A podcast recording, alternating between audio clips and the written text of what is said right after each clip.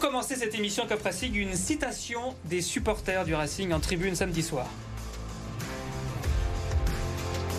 Bah non, je dis rien.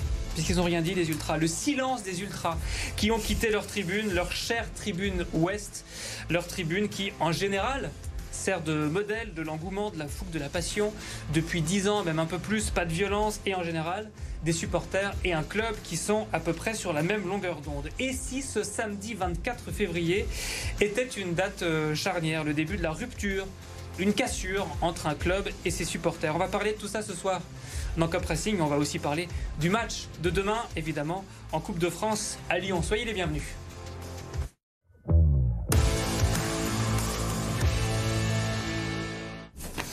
Avec moi ce soir en plateau, trois personnes. Mireille Leflair, bonsoir. Bonsoir à tous. Capitaine de l'équipe féminine de C C Foot du ouais. S C Schiltigheim et habitué de Kop Racing. À tes côtés, il y a Cédric Canté. Salut Cédric. Salut à tous. Merci beaucoup d'être là. Ancien défenseur évidemment du Racing Club de Strasbourg.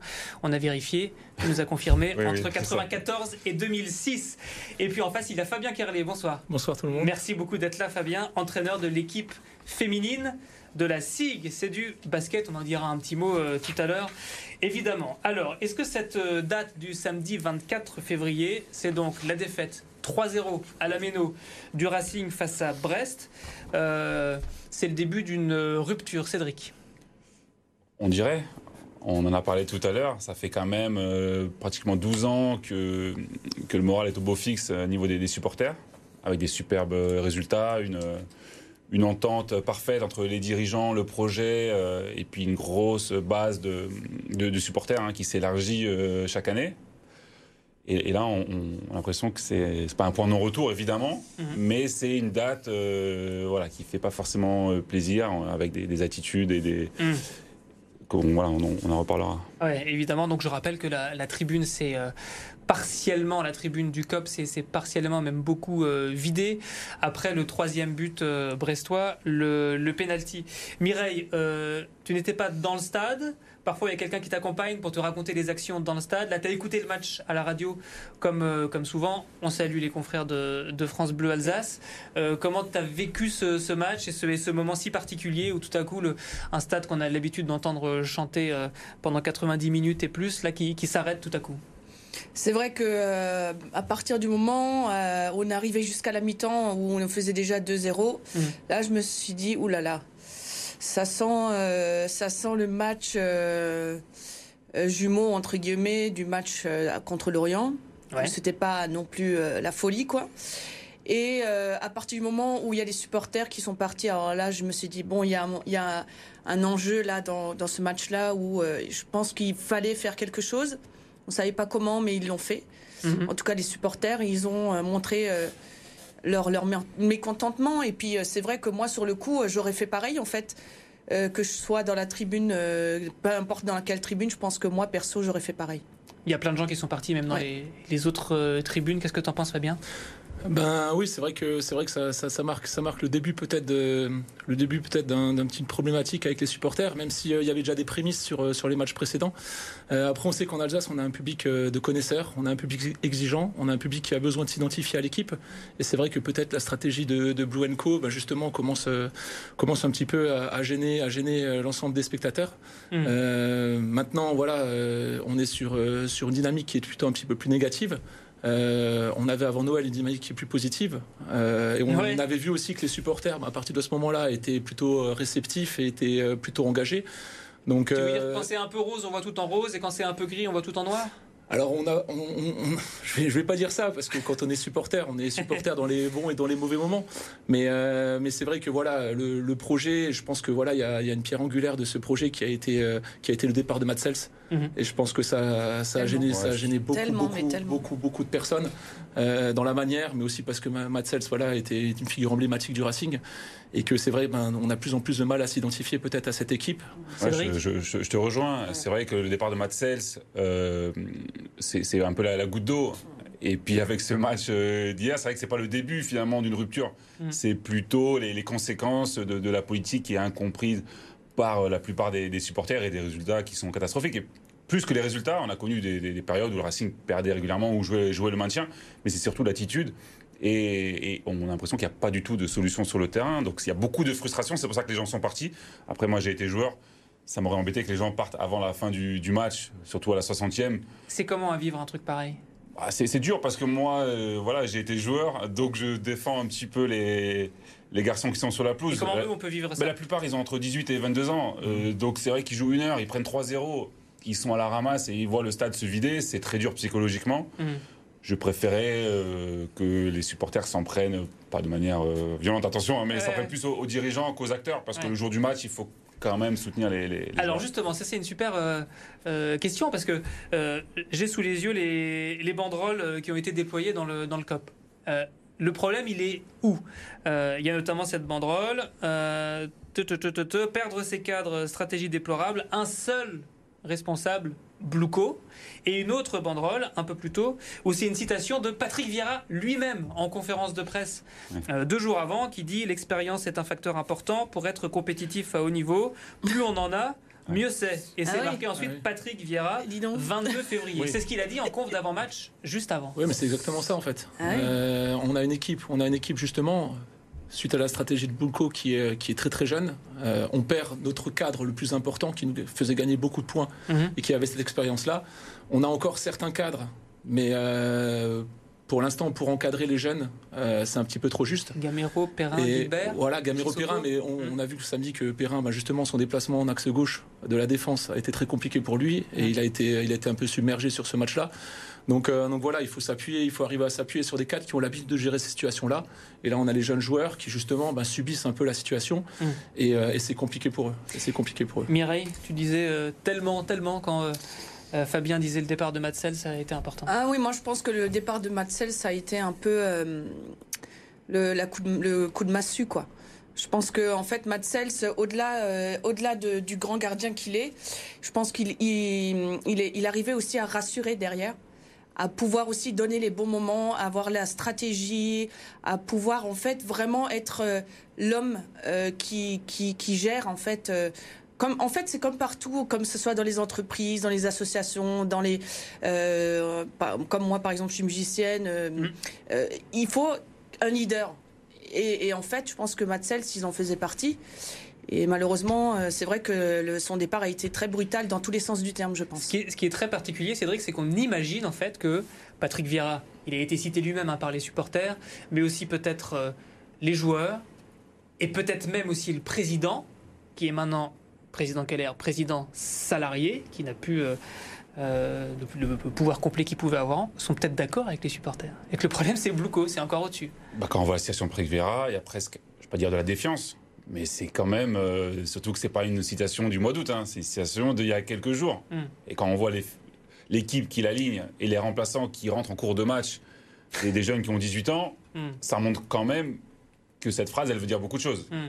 En gros, il dit, euh, avec ce que j'ai, je ne peux absolument pas euh, faire beaucoup mieux. C'est un, un peu un, un aveu de, de, de faiblesse, de, de frustration de sa part. On rappelle le joueur qu'il a été et l'expérience qu'il avait dans les différentes équipes où il a évolué. Ça doit lui faire bizarre de coacher une équipe avec autant de, de jeunesse. Alors on va voir ce qui peut se passer dans les, dans, les, dans les temps qui viennent. On parlera du match qui arrive. C'est demain soir déjà à Lyon en Coupe de France. La Coupe de France, petite éclaircie dans les dernières semaines du, euh, du Racing, c'est là que ça s'est le moins mal possible. Moi, je voulais vous proposer de voir un peu ligne par ligne, en fait, tout simplement, parce que c'est vrai que c'était catastrophique, pour reprendre la, le, le terme employé par euh, Patrick Vieira en, en conf d'après-match. Euh, d'abord, au niveau de la, de la défense, euh, j'ai regardé, alors on va encore remuer le, le couteau dans la, plaie, mais, la, dans la plaie, mais depuis le départ de, de Sels, cent pour cent de, de défaites en, en Ligue un, pas en, pas en Coupe de France. Euh, Fabien, la défense, une défense perdue sans leader. Alors une, une défense perdue sans leader, c'est mais ce que j'ai, j'ai dit avant. Euh, on a eu, alors je ne sais pas si Silla a été blessé ou en méforme.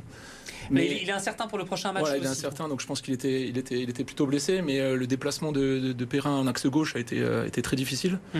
Euh, on a, on a eu une problématique, euh, notamment dans les ballons dans le dos. Euh, on a été, on a été souvent submergé dans, dans ce secteur-là. Euh, et surtout, ben, au niveau de la défense, on manque d'agressivité. On manque mmh. d'agressivité, que ce soit euh, la défense ou les milieux défensifs. Ouais, on, a man... dire, c'est global, hein. on a manqué énormément d'agressivité, voilà. On a manqué énormément d'agressivité dans l'envie, dans, dans justement l'engagement. Euh, c'était très problématique. Après, euh, on a été submergé aussi au milieu de terrain. Hein. Faut dire le milieu de terrain de, de Brest a été, a été excellent. Même Mais d'abord si... la défense. Ouais. Ça a été ton job, Cédric. Quand tu vois un match comme ça, qu'est-ce que t'en penses ? Bah, je te rejoins encore une fois. C'est-à-dire que l'agressivité, euh, quand il y a une saison compliquée, que chaque point est, est dur à aller chercher, il faut mettre des ingrédients. Alors, on ne va pas réinventer. Il y a un effectif qui est là. Euh, on sait que ça va être euh, dur, mais au moins il faut mettre cette grinta que, qu'un, qu'un Gilbert avait, alors, moins cette année, mais qu'on, qu'on lui reconnaissait. Il a, il apportait énormément de caractère. Qu'un Silla peut, peut avoir, au-delà peut-être des, des défauts ou des erreurs qu'il, qu'il peut commettre, ouais.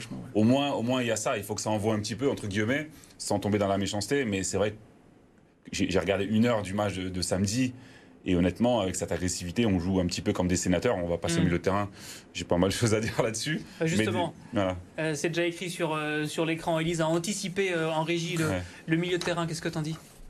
Bah c'est une, c'est une, pour moi, c'est une catastrophe. Dans le cœur du jeu, alors le, le public, euh, il siffle. C'est, je, c'est je, le je... point faible aujourd'hui.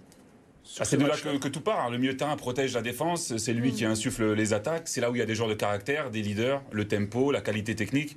Si le milieu de terrain est absent, euh, on a beau siffler Jonas Martin. Moi, j'aurais bien aimé l'avoir dans mon équipe euh, samedi soir. Mmh. Bon, Camara, les Smélou, ce sont des, des valeurs sûres. Et c'est nous, euh, pratiquement le secteur du jeu où il y a le plus de jeunesse, où il y a le plus de naïveté. Et, alors moi j'adore les jeunes joueurs, il y, a, il y a certains qui vont faire des grandes carrières, mais si on prend un Doucouré, enfin, il joue un petit peu comme un sénateur, sur toutes les actions, c'est soit lui qui perd le ballon, soit qui revient à deux à l'heure. Quand on a vingt ans qu'on joue au milieu de terrain, et puis sur les sorties de balles aussi, il y a beaucoup de naïveté, on joue un petit peu mm. comme en catégorie de jeunes. Là c'est, c'est la guerre, il, faut aller un, il y a un maintien à aller chercher. Mm. Donc je pense qu'on est dans le discours, dans, dans le vestiaire, j'ai entendu dire que ça allait mieux, on n'en a pas tremblé. Mm. J'aurais bien aimé que ce soit l'inverse, parce qu'il y a quand même des, pas mal de choses à changer. Mm. Mireille ? Milieu de terrain ? Oui, c'est vrai que le milieu de terrain, de toute façon, on se cherche hein, depuis quelque temps déjà. Et euh, pour l'instant, euh, je pense qu'on n'a pas encore trouvé. Hein, tout simplement, euh, mmh. le, le, le, l'équipe, enfin, le milieu de terrain gagnant, quoi, hein, tout simplement, pour avoir cette stabilité-là. Parce qu'en finale, c'est la charnière de, de l'équipe.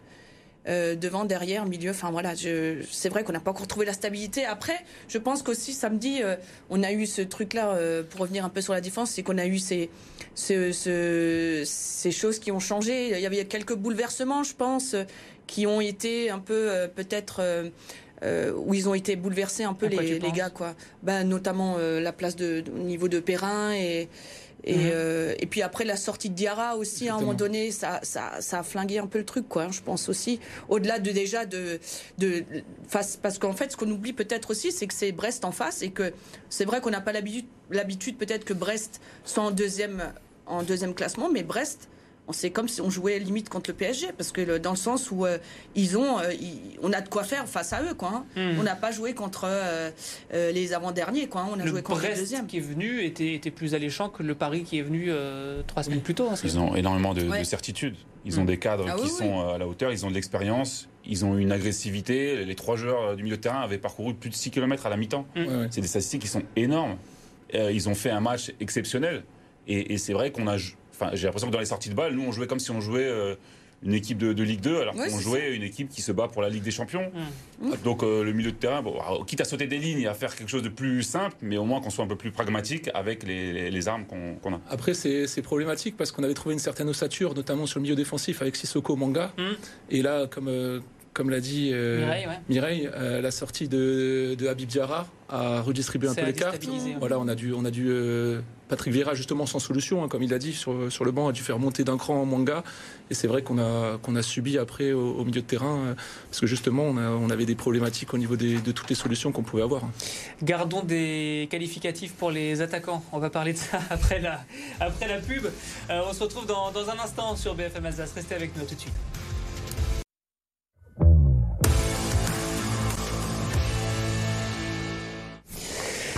C'est reparti, Kop Racing. La suite, on va continuer à analyser la situation dans laquelle s'est retrouvé notre Racing Club de Strasbourg. On va évoquer euh, l'attaque, Emmanuel Emegha, et on va aussi parler du match de demain. Mais d'abord, comme le dit chaque semaine Mathieu Chanvillard, il n'y a pas que le sport dans la vie, il y a le reste aussi. On va se faire un petit panorama de ce qui s'est passé en Alsace ce week-end. C'est avec Antoine Salva. Mulhouse s'offre le choc de la vingt-deuxième journée de Ligue A. Face à Levallois-Paris, deuxième du classement, la partie est d'abord serrée. Les Alsaciennes en blanc remportent les deux premières manches vingt-cinq vingt-deux, vingt-cinq vingt-trois. Le troisième set est plus compliqué. Les Mulhousiennes ne marquent que onze points, mais se reprennent parfaitement dans la quatrième manche. La troisième balle de match est la bonne. Le V M A s'impose trois un et revient à un point du podium. Sélestat y a longtemps cru, mais le S A H B a fini par chuter. Sur le parquet de Pontault, le début de match est à l'avantage des Alsaciens qui comptent jusqu'à quatre buts d'avance sur les locaux. La seconde période est plus équilibrée. Les deux équipes mènent tour à tour jusqu'à la vingt-quatrième minute. Moment choisi par Pontault pour prendre les commandes et ne plus les lâcher. Malgré six buts de Quentin Eymann, Sélestat s'incline vingt-sept à vingt-six et pointe à la quatrième place de Proligue.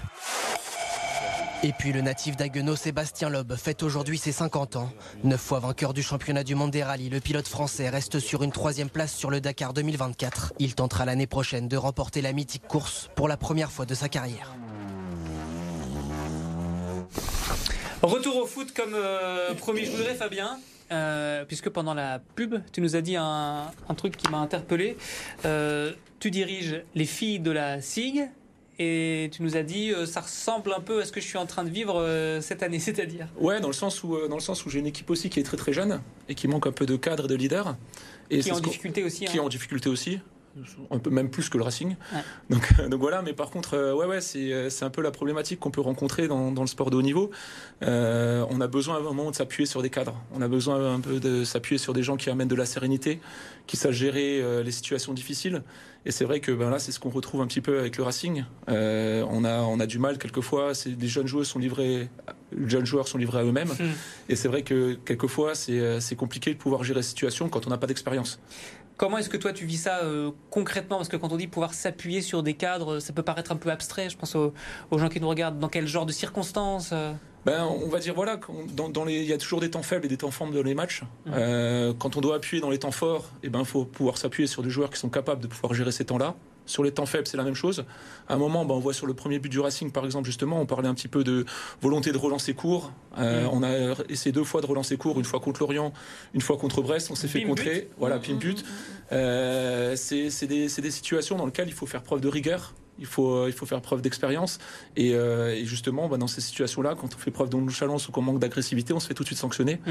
Et, euh, et c'est ce qui, ce qui se retrouve un petit peu dans, dans mon équipe et dans l'équipe du Racing. Ouais. Donc tu évoques, euh, sans le dire, notamment Ismaël Doucouré.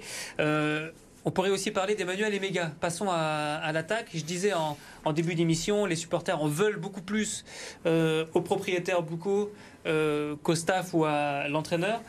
Euh, Emegha, c'est peut-être une petite euh, exception, non euh, Mireille, je ne sais pas si tu as entendu à la radio les, les sifflets au moment de sa sortie. C'est un joueur oui. qui exaspère énormément.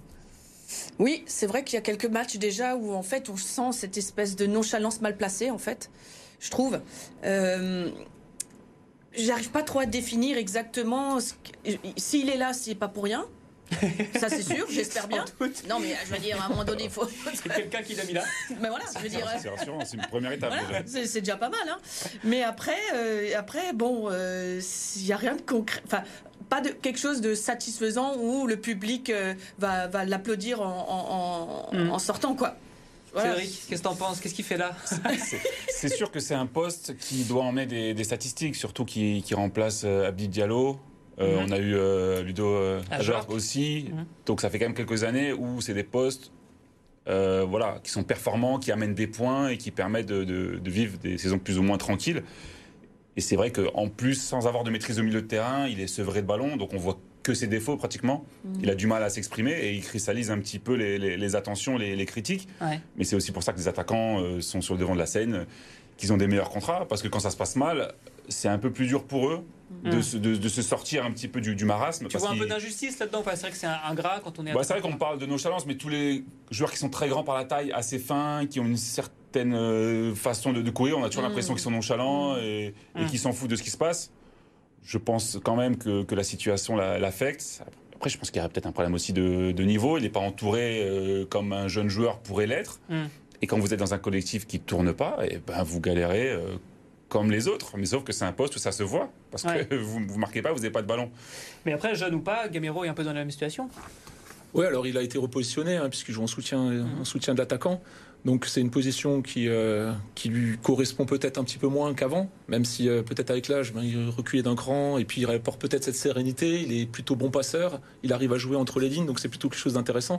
Mais après, est-ce que la complémentarité avec Emegha est celle qu'on recherche ? Ouais. Euh, Emegha est aussi plutôt en attaquant de position, il a mis tous ses buts dans les cinq mètres cinquante, hein, voilà. Ouais.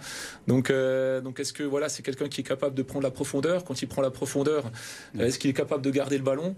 euh, Pour l'instant, mmh. c'est, c'est des secteurs dans lesquels il est en difficulté.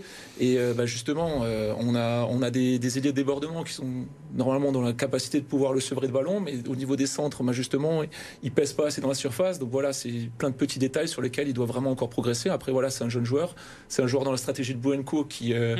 qui, doit, qui doit être plus performant dans l'avenir, mais c'est vrai que pour l'instant, par rapport aux attentes, euh, il mériterait d'être beaucoup, beaucoup plus soutenu, et notamment encore une fois par un joueur d'expérience peut-être aux avant-postes. Cédric ? Oui, il ne faut pas qu'il perde confiance, parce que c'est, c'est lui, comme, comme le, le poste de, de gardien, ce sont des, des, des postes exposés qui rapportent des points ou qui en font euh, perdre, mmh. malheureusement, et c'est une période où où c'est compliqué pour eux. Il n'y a pas eu de recrutement au mercato, donc on peut le, le déplorer. Il faut qu'il y ait d'autres joueurs qui puissent prendre le relais. Alors, je vois qu'il y a des jeunes joueurs de dix-huit ans qui rentrent sur, sur un match qu'on a un peu lâché, parce qu'à mmh. bout de soixante minutes, perdre trois zéro, il n'y a plus grand-chose à, à espérer. Mais c'est vrai qu'il va falloir vite trouver une solution. C'est plus facile de, de régler les choses défensivement, euh, parce qu'il suffit d'avoir une meilleure attitude, d'être un peu plus bas et de, d'arrêter de vouloir relancer quand il y a la pression adverse. Mais ouais. devant, l'animation offensive... C'est, comme tu disais, c'est la complémentarité. Et c'est vrai qu'Emegha, j'ai pas l'impression qu'en profondeur, il soit capable vraiment de faire des différences. Défensivement, euh, en France, il y a un niveau qui est très élevé. Ouais. Et je suis pas sûr qu'il soit encore au niveau de ce championnat. Et il n'est pas aussi précieux, tu évoquais à Jorg tout à l'heure, on se souvient, il était précieux sur les seconds ballons. Il... On est quand même dans le jeu aérien, physiquement, il s'imposait. Euh, Habib Diallo, il a aussi un peu eu du, du mal au départ, mais il avait déjà montré du côté du, du F C Metz. Et puis derrière, euh, voilà, il marchait sur l'eau. On n'est pas du tout à ce niveau-là. Donc forcément, les statistiques s'en, s'en ressentent. Et, et quand, quand il y a des matchs où vous n'êtes absolument pas dangereux, enfin, on a attendu vingt, plus de vingt minutes avant de frapper au but euh, face à, à Brest. Ouais. Enfin, on a pris une leçon, tout simplement. Il Emegha faut, faut... qui a touché un ballon dans la surface brestoise pendant tout le, le match. Et maintenant, qu'est-ce qu'on fait? Donc ça continue, ça va plus vite que d'habitude. Il y a un match en semaine, puisque demain soir, Coupe de France, quart de finale à Lyon. Euh, Mireille, est-ce que tu imagines... Euh, une poursuite de la parenthèse enchantée de la, de la Coupe de France? Est-ce qu'il faut faire tourner? En général, on fait tourner en, en Coupe, mais là, la profondeur du banc n'est pas stratosphérique. Moi, je pense qu'on on a, euh, on a un coup à jouer. Je pense qu'en fait, euh, peut-être inconsciemment, je ne sais pas, je ne suis pas dans leur tête, mais je pense qu'inconsciemment, en fait, ils comptent un peu sur, euh, sur, euh, sur ce match-là pour, entre guillemets, se racheter euh, auprès du public ou tout près ou, ou près d'eux euh, tout, tout mm-hmm. simplement. Je pense que le match de demain, ça peut être aussi quelque chose euh, de positif pour nous, pour peut-être euh, au fur et à mesure des matchs pouvoir nous élever aussi, et pour leur pour nous dire et pour se dire à eux-mêmes, vous voyez, ben voilà, on en est capable, on peut le faire. Mais c'est vrai que euh, c'est la, dont la différence entre la Coupe de France et la Ligue un, c'est que bon, si tu finis la Ligue un en dernier, ben bah, tu descends. Tu descends, quoi, je veux dire. Alors le problème, c'est que c'est à Lyon. Contre Lyon, on aurait dit ça il y a, il y a deux mois, on aurait peut-être eu des raisons d'espérer. Euh, ouais. Lyon, c'est cinq victoires en cinq matchs, euh, toutes compétitions confondues. Ouais, une très très bonne dynamique pour l'instant pour, pour Lyon. Euh, ils ont bougé pendant le mercato aussi, mmh. en, en ramenant des joueurs d'expérience, notamment Benrahma qui est en train de, de changer un petit peu, euh, plutôt des joueurs d'expérience, hein. mais euh, des, voilà, des, des, des joueurs, des joueurs qui sont capables, des joueurs qui sont capables de faire la différence. Mmh. Euh, maintenant, voilà, le, de toute façon, dans la, dans la période actuelle, tous les matchs sont bons pour prendre de la confiance. Mmh. Il va ouais, falloir essayer de prendre de la confiance. Donc voilà, il va falloir retrouver un peu des automatismes, essayer de retrouver de la confiance dans le jeu, euh, trouver notamment des situations dans lesquelles on, on, on, on se sentait plutôt bien avant, euh, des situations pour... de transition aussi. Et pourquoi pas avancer un peu en Coupe de France? Angelo Gabriel a dit cet après-midi en conf, ce serait un rêve de soulever la coupe. On verra. Ah oui. Le match, c'est demain soir. Merci beaucoup à tous les trois d'avoir fait un, un petit saut sur le, sur le plateau de B F M Alsace. Le prochain numéro de Kop Racing, c'est la semaine prochaine avec le titulaire Mathieu Chanvillard. Bonne soirée.